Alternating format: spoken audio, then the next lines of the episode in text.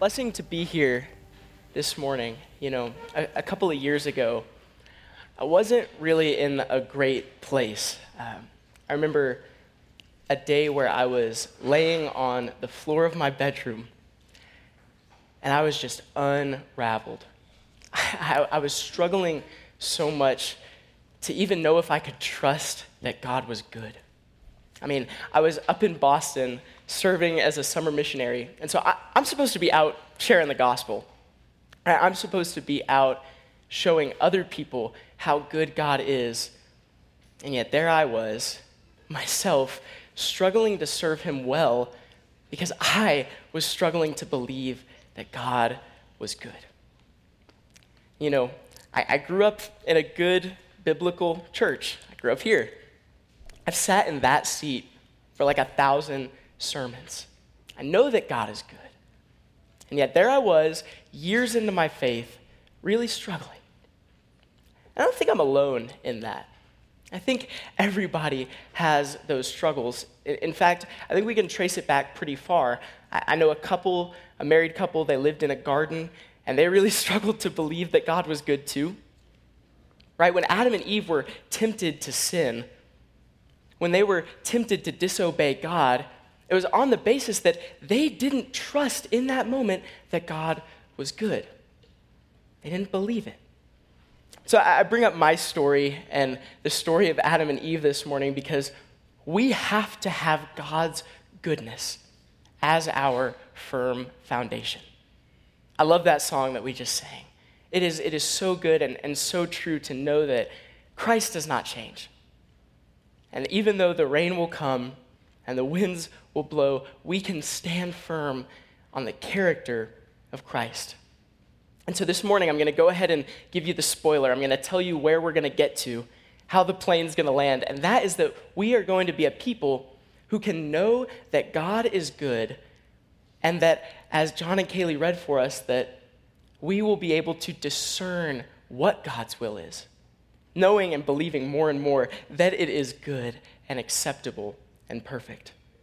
So, as we approach this passage this morning, I think Paul does a great job of, of answering four different questions that help us get to that point.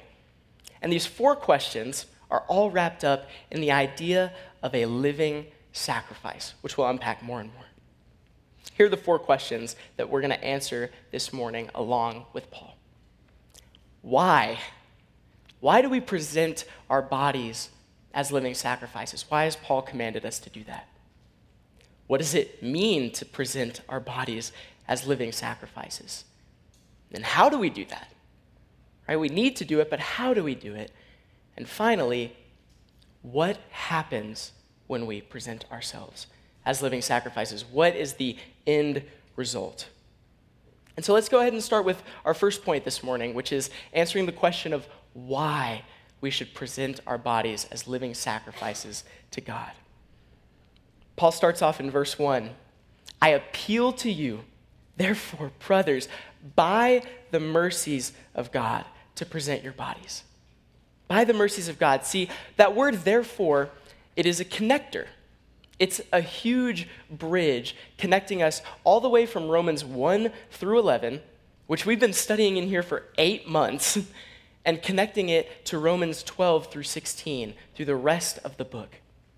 Paul's making this shift from the right belief about what God has done and who he is into now what we need to do as a result.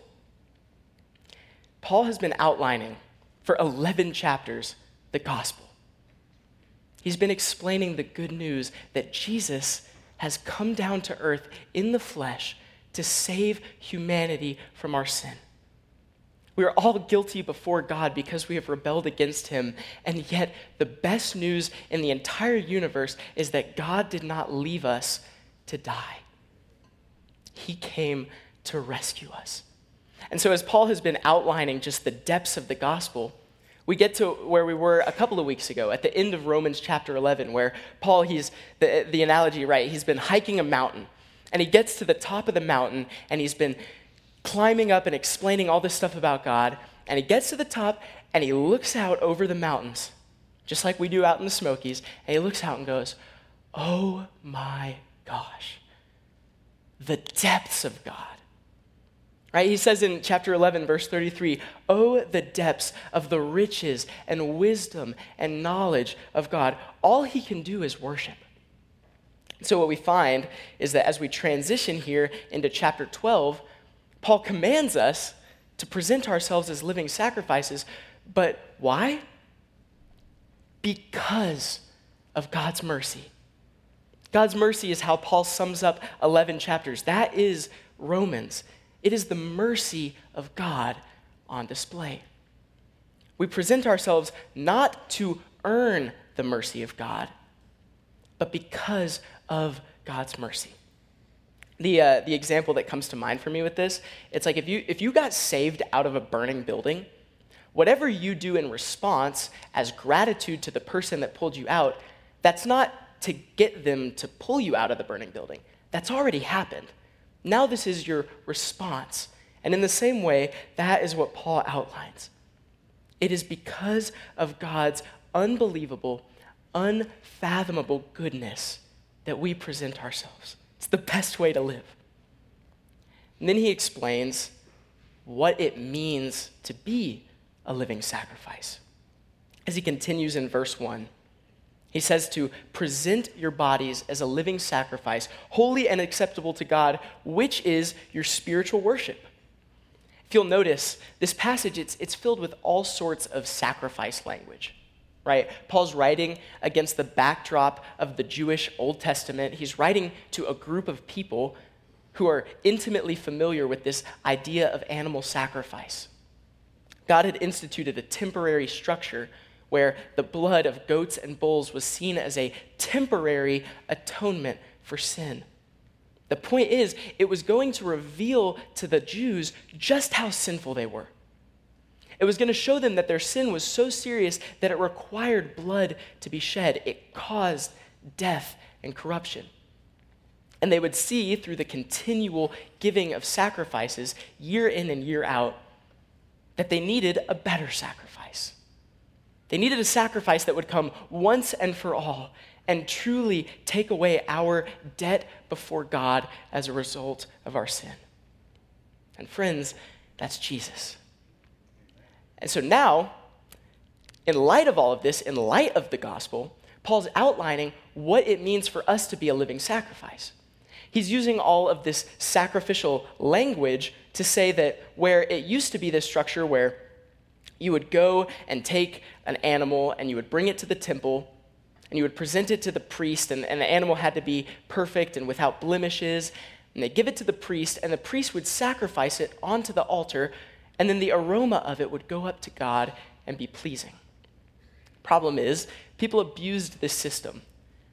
Right? They, they treated it as almost like this pay per sin thing where they're like, okay, cool, like this sin will cost me a couple of goats. I can live with that. And, and their heart wasn't in it. And throughout the whole Old Testament, we see that God was not happy with those sacrifices. And we find out why here. Because He wants us. He doesn't just want what we can give Him. Romans uh, 11, right, the end of that, it was really clear who can give Him a gift that He might need to repay Him. There's nothing that we can give God that He needs. But what he really wants is us. He wants us to present our bodies, our whole selves, in worship to him. This means not to be in church 24 7, right, inside of the four walls of this building. No, it means that as we brush our teeth and cook dinner and go about our jobs and hang out with our friends, that as we do each one of those things, that it would be a life in service to God. It is that our bodies are now the living sacrifice. We are not dead on an altar. We are moving around and living on this earth, but the way we live is a pleasing aroma to the Lord when we are obedient to Him. It's all worship. Right? Sometimes we think that worship is just the singing that we do before and after the sermon. That's not, that, that's, that's a piece of it, but that is not all of what worship is doing what I love, what, what Dan and Amy and the team so faithfully do week in and week out, they are discipling us. they are teaching us and leading us to vocally express through music what should be the condition of our hearts and bodies 24 7. Through music, we are showing God that this is how we are living unashamed, wholehearted devotion to God. So, a little side note for you.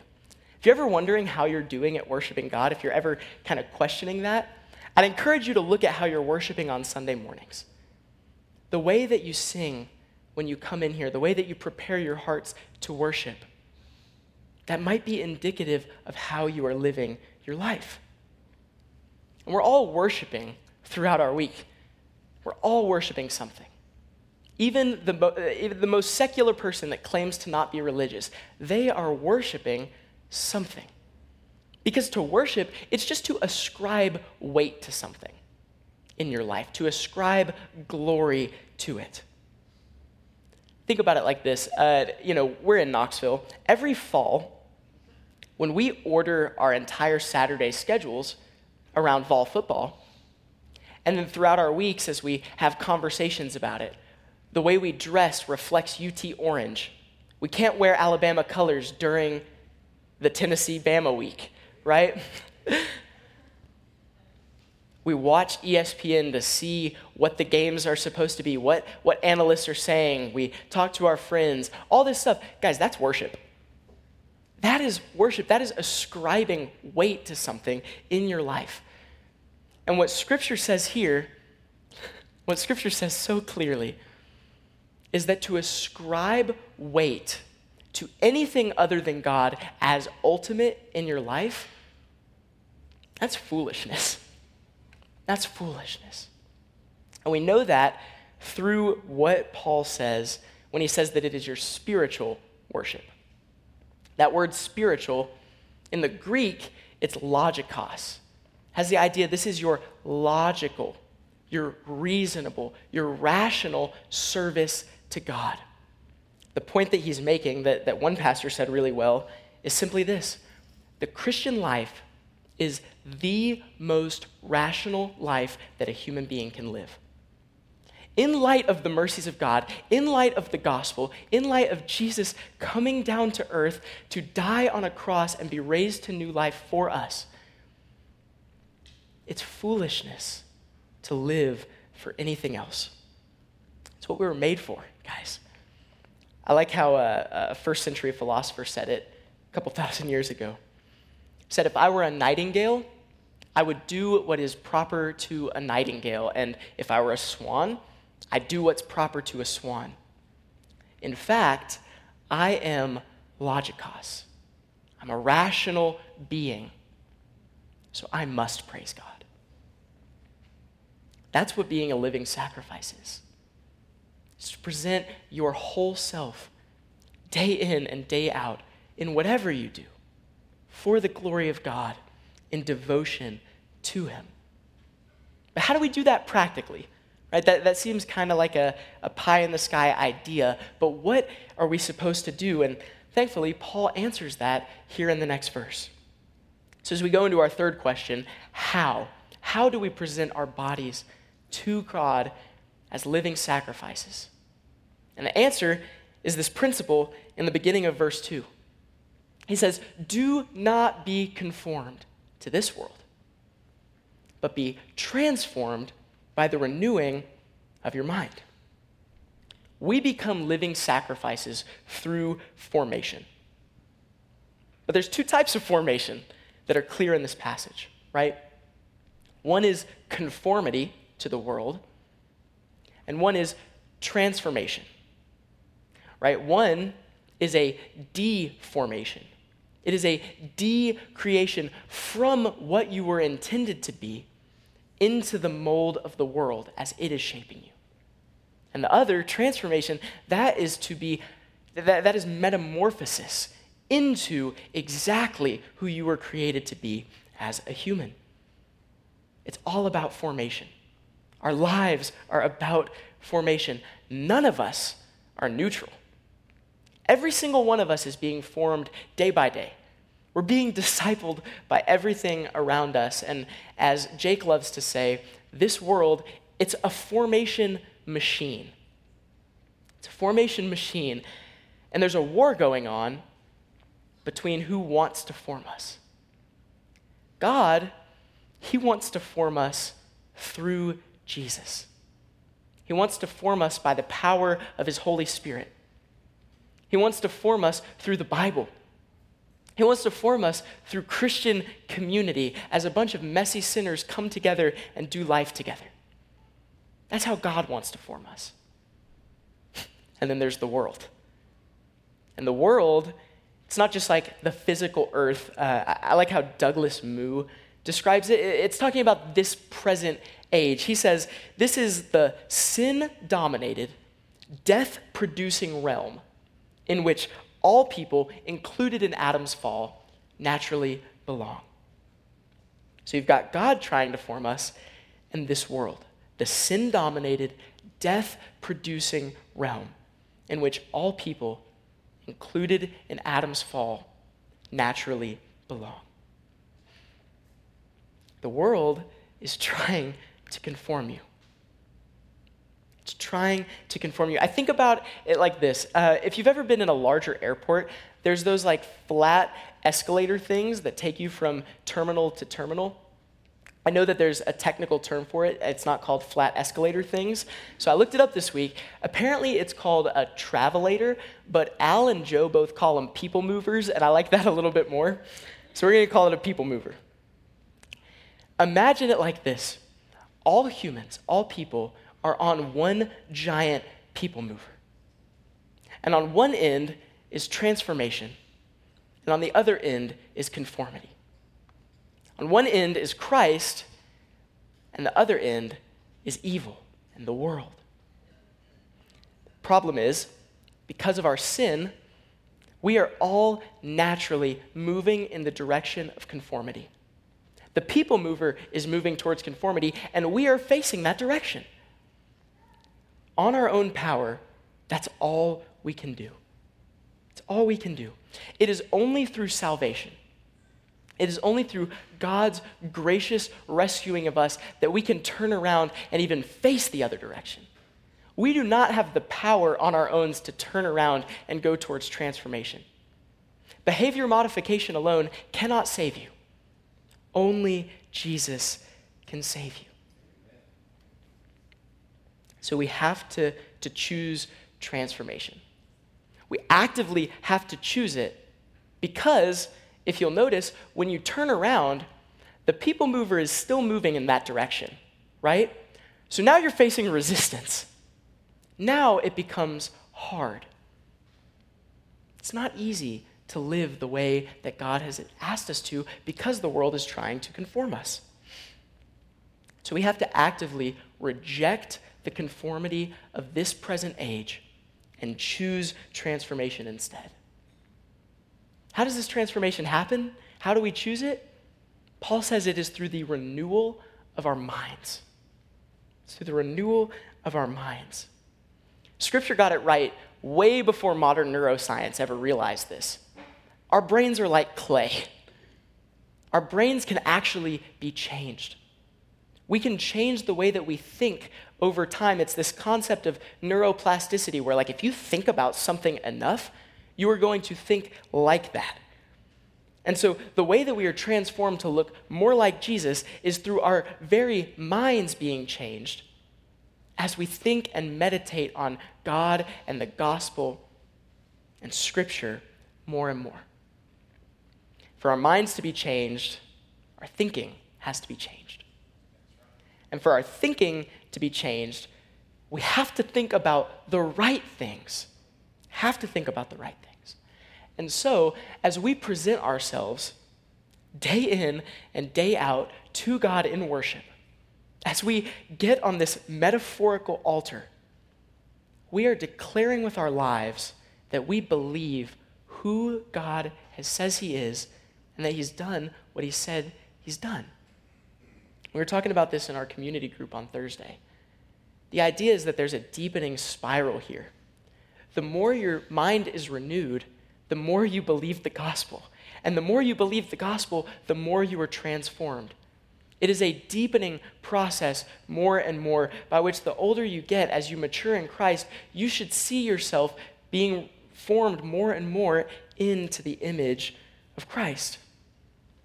When we truly believe the gospel of Romans 1 through 11 and live our lives in a worshipful response, our minds will be transformed.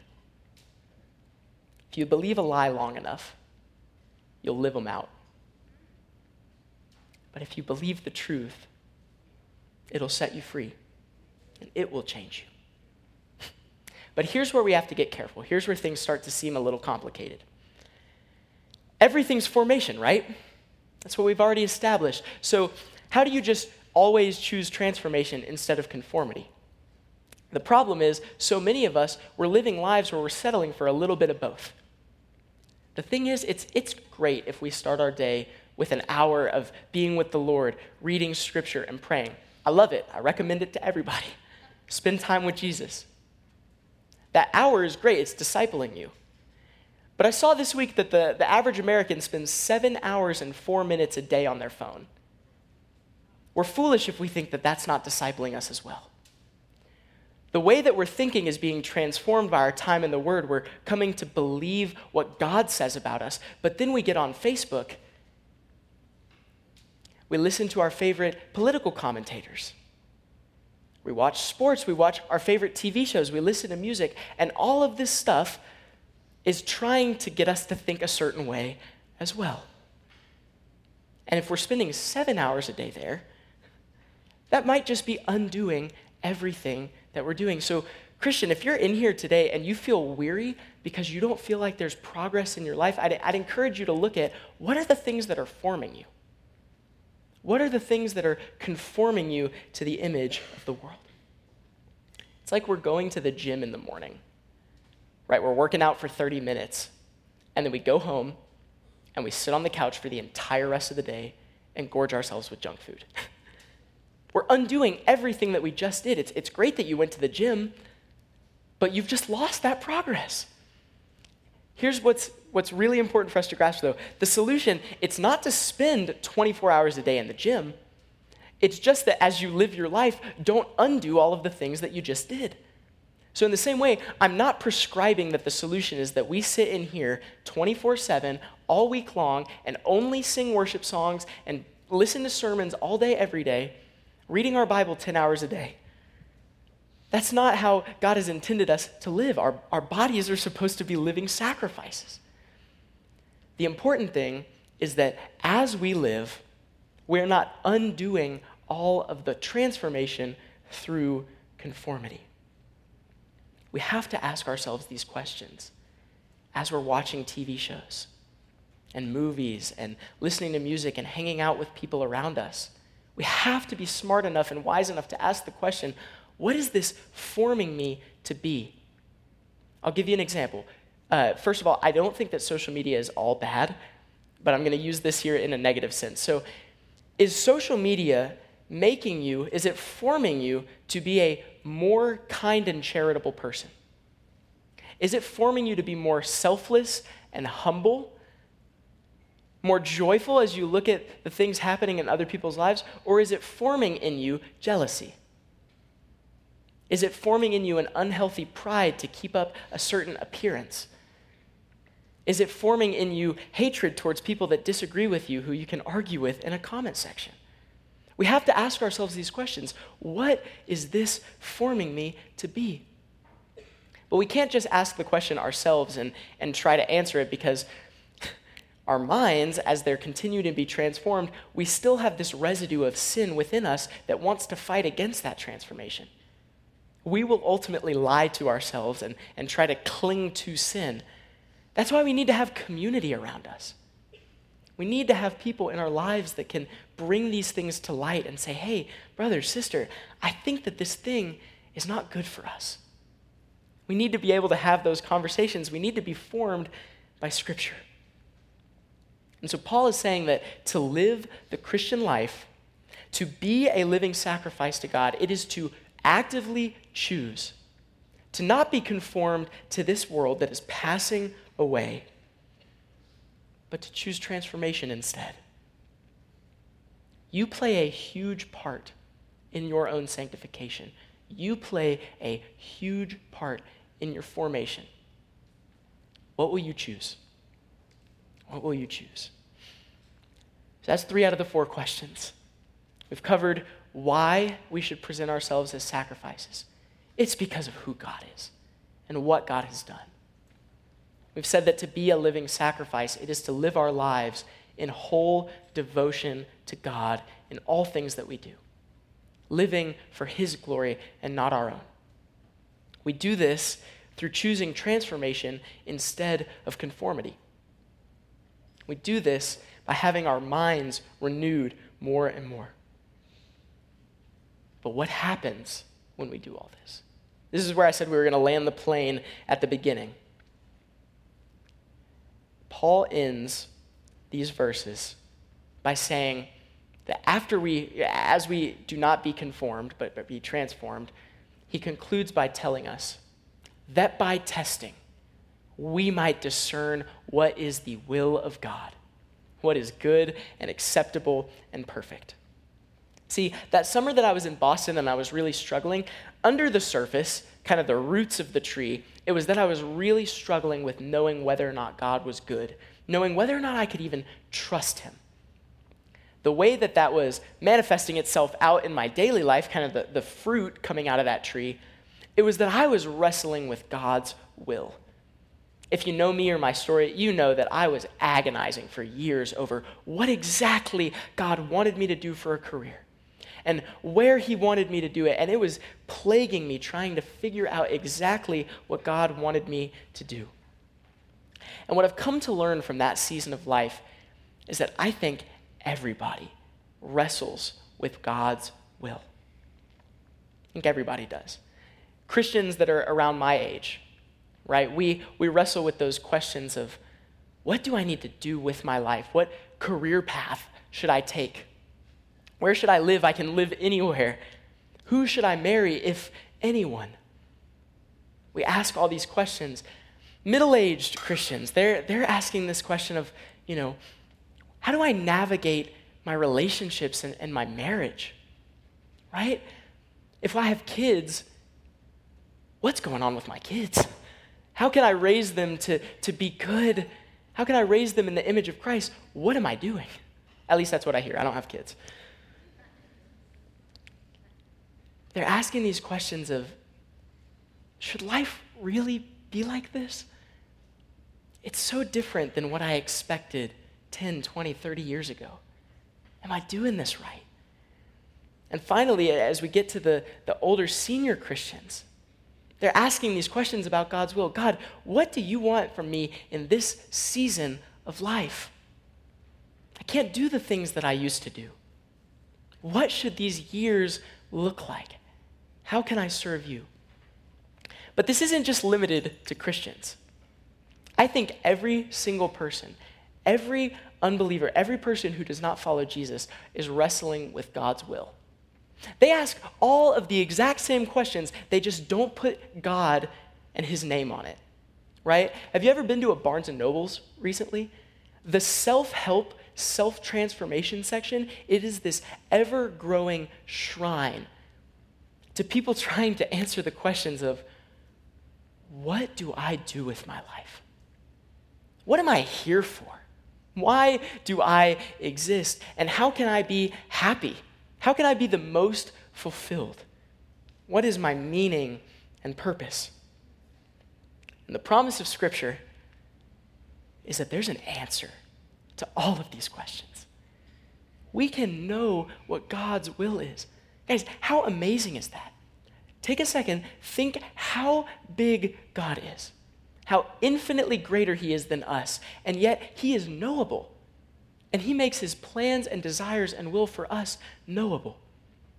In a, in a macro sense, His will is that we would worship Him right? It's that we would come to him and be his children and gloriously share with Christ as heirs of future glory. That's his will for every one of us.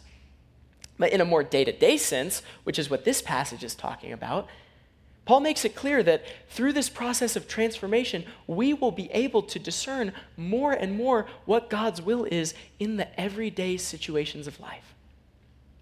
The caveat is that I'm not saying that if you read your Bible enough, you'll wake up and God will give you a to do list of everything you're supposed to do that day. Because we're not robots. And God has no desire to have an impersonal relationship with us where He's just a taskmaster. God wants us to be in a personal relationship with Him. When I was growing up, my dad and I would always have this conversation where about chores. Where his the, the big thing that always bugged him was that he didn't want to have to tell us every single time the trash needed to get taken out or to put a dish into the dishwasher and not the sink. He just wanted me to know that it needed to be done and do it. It's not that hard. But I didn't see with his eyes. I don't care about dirty dishes in the sink. I'm 12 or 18, you know. or 22. I still leave dishes in the sink. I didn't care because I didn't see with his eyes. In reality, as I was in a relationship with him, as I come to know him more and more and become more like him, I would see with his eyes. I would see what he wants me to do. And, and so, in the same way, a Christian who is maturing into a personal relationship with God where they are looking more and more like Christ, as you go about your life, you will know more and more what God wants you to do with your life, both in the large things and in the day to day. But finally, what's the end of all of this? What's the end of the people mover? Right? I said it's going somewhere. So as we all sit here today, all of us living and breathing, the end of formation, the end result, is that you will either look like the God and King of the universe, or you will look like the world and people who crucified the God and King of the universe. Those are your two options. That's it. That's all that Scripture gives you. And if you think that that's harsh, it's just reality. You might think that somewhere in that middle ground's okay. Oh, I don't follow Jesus, but I don't hate him. I'm just indifferent. It doesn't matter to me. You're on a people mover. You are on the path of conformity. And that path ends in an eternity separated from God. Not because he's just this punitive God who wants to punish you, but because you don't want him. You didn't want to be forgiven. He is freely at the door, knocking, and we can come to him. But the end of conformity, it's hell. And you cannot stop the formation of hell within you on your own. Like I said earlier, behavior modification can't save you. All of the good deeds in your world, I, th- I, think it's Jonathan Edwards that said it like this all of your good deeds can keep you out of hell as much as a spider web can stop a falling boulder. Your good deeds can't save you. Jesus alone can save you. There's truth to the old saying that you can't teach an old dog new tricks, right? The idea that the more you reject Jesus day by day, the more that you harden your hearts to his gospel, to his saving grace, his hand of mercy, you are becoming increasingly hardened to God. To the point that a few weeks ago, I think Sam said it. If you keep saying, I will not come to you, Jesus, I will not come, I will not, I will not, I will not, eventually that will not is going to turn into a cannot. You won't be able to because you will have been hardened into the mold of this world.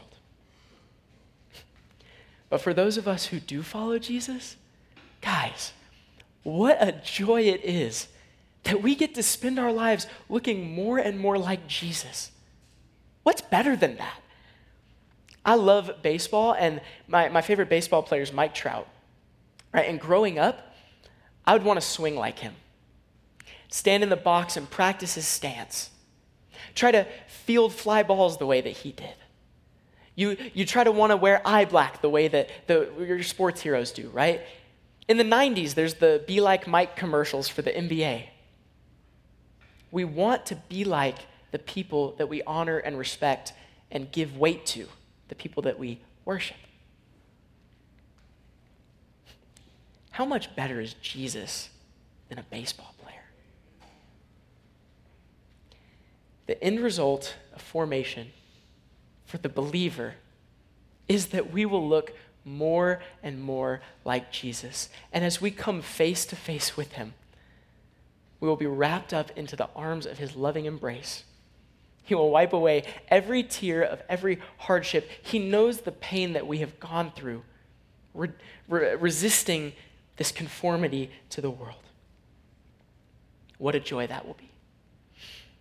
So, this whole sermon, it's a sermon full of applications. Right? The whole thing is literally an application of what we have been preaching through for eight months. But I'm going to give you one more just for fun.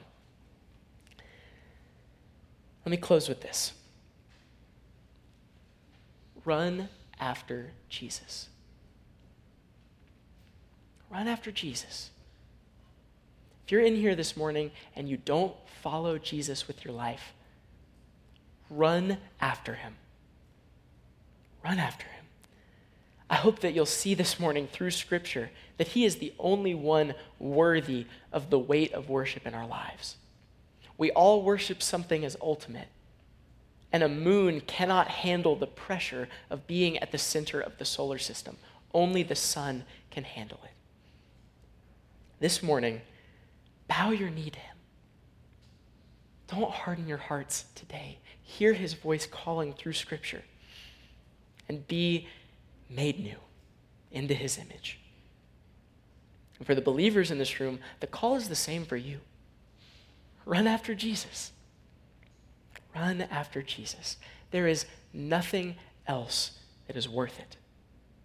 Nothing. Don't settle for a faith that's a little bit of conformity and a little bit of transformation. Don't settle for just kind of sitting on the people mover in the middle as much as possible. No. With wholehearted devotion, as it says in Hebrews 12, cast aside the sin and weights that cling to us closely and run the race. And that race is to run after Jesus.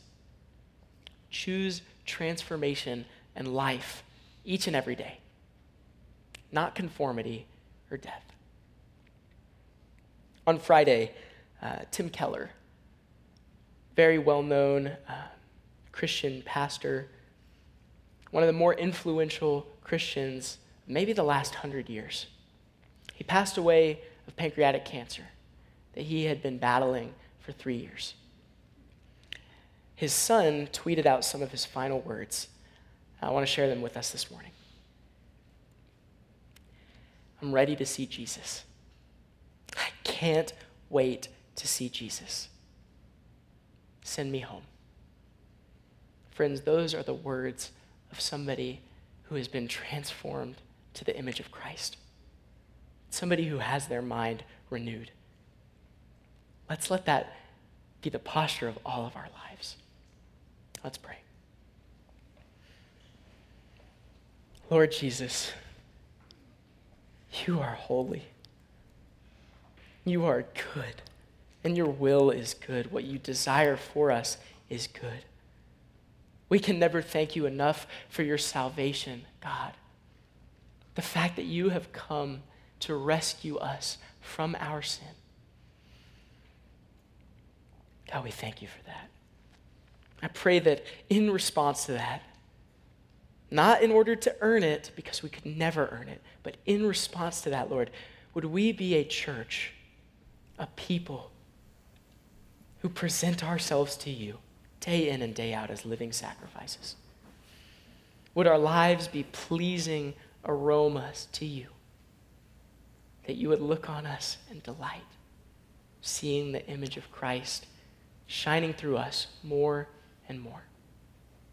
God, help us. Give us the strength to choose transformation, to choose to reject the conformity of the world. It's hard.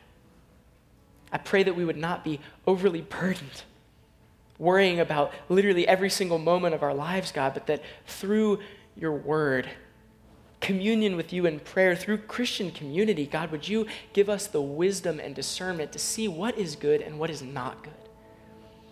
That we would choose transformation instead. God, I pray that all of us would stand in awe of your goodness, never questioning it, fully assured that you are who you say you are. This morning we worship you and we pray that this song right now would just be a moment, a snapshot of what all of our lives are like. It's in your name we pray.